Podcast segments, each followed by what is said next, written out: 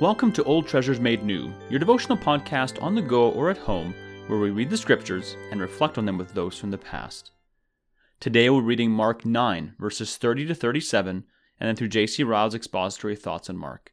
Please take a moment to pause and to ask the Holy Spirit to bring understanding and to apply what we hear. Mark chapter 9, verses 30 to 37. They went on from there and passed through Galilee. And he did not want anyone to know, for he was teaching his disciples, saying to them, The Son of Man is going to be delivered into the hands of men, and they will kill him. And when he is killed, after three days he will rise. But they did not understand the saying, and were afraid to ask him. And they came to Capernaum. And when he was in the house, he asked them, What were you discussing on the way? But they kept silent, for on the way they had argued with one another about who was the greatest. Then he sat down and called the twelve. And he said to them, If anyone would be first, he must be last of all and servant of all. And he took a child and put him in the midst of them, and taking him in his arms, he said to them, Whoever receives one such child in my name receives me, and whoever receives me receives not me, but him who sent me. This is the word of the Lord.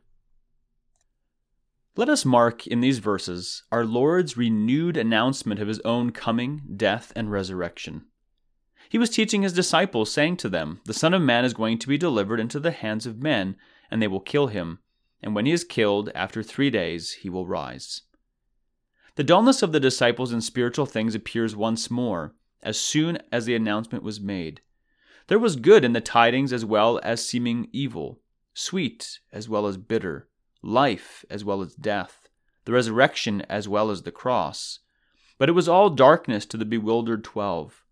They did not understand what he was saying and were afraid to ask. Their minds were still full of their mistaken ideas of their master's reign upon earth. They thought that his earthly kingdom was immediately to appear. Never are we so slow to understand as when prejudice and preconceived opinions darken our eyes. The immense importance of our Lord's death and resurrection comes out strongly in this fresh announcement which he makes. It is not for nothing that he reminds us again that he must die.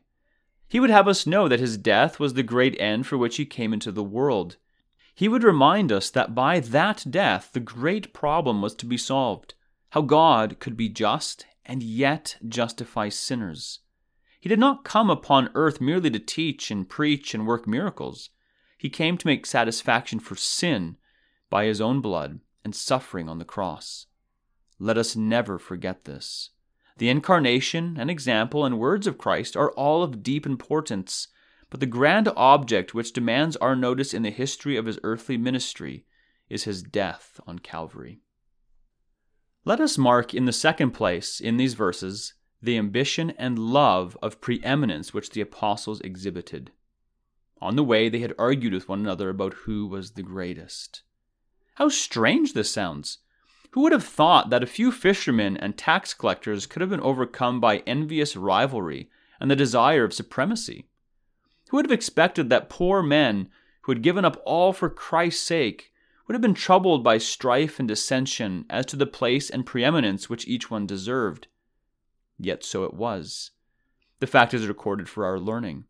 The Holy Spirit has caused it to be written down for the perpetual use of Christ's church. Let us take care that it is not written in vain. It is a dreadful fact, whether we like to allow it or not, that pride is one of the commonest sins which beset human nature. We are all born Pharisees. We all naturally think far better of ourselves than we ought. We all naturally imagine that we deserve something better than we have. It is an old sin.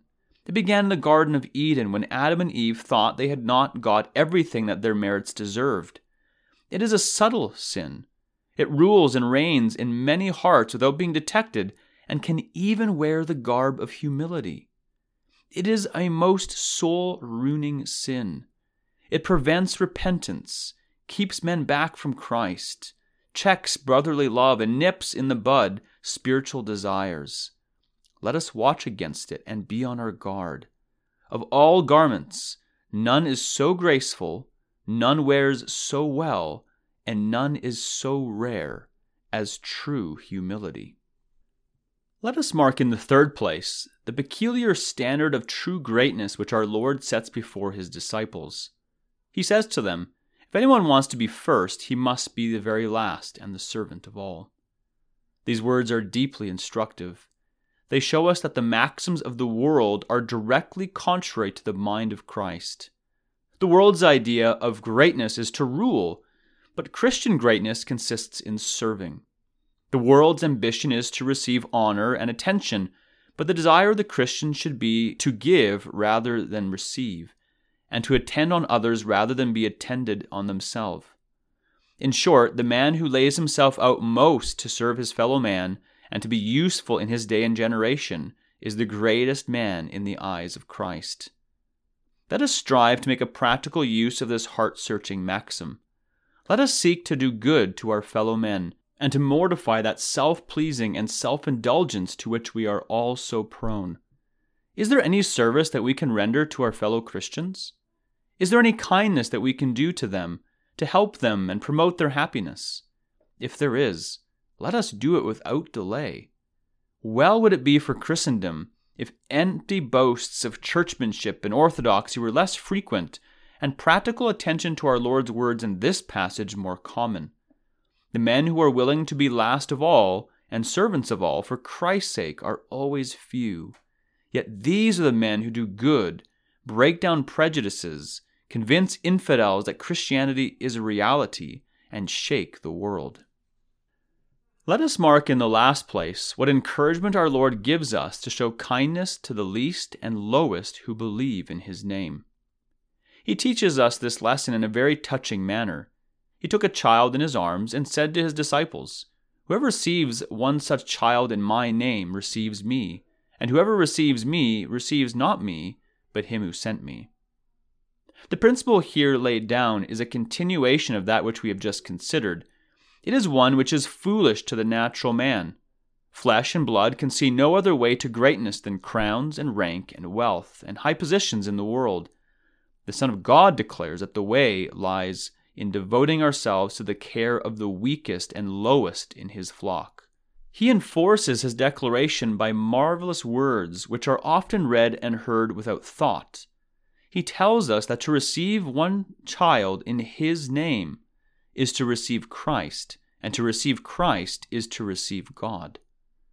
There is rich encouragement here for all who devote themselves to the charitable work of doing good to neglected souls.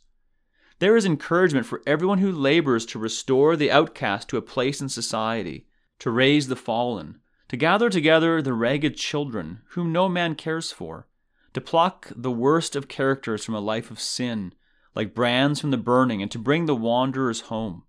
Let all such take comfort when they read these words. Their work may often be hard and discouraging. They may be mocked, ridiculed, and held up to scorn by the world. But let them know that the Son of God marks all they do and is well pleased. Whatever the world may think, these are they whom Jesus will delight to honor on the last day. That is the end of Ryle's expository thoughts for these verses. Let us carefully consider what we've heard today, and may the Lord be pleased to bring the growth for His glory.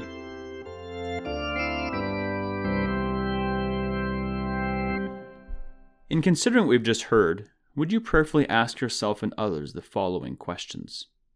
First, do we consider the cross the key to understanding our Lord's primary work? Second, are we aware of the dangers of the naturally besetting, easily disguised, and soul ruining sin pride is in our lives?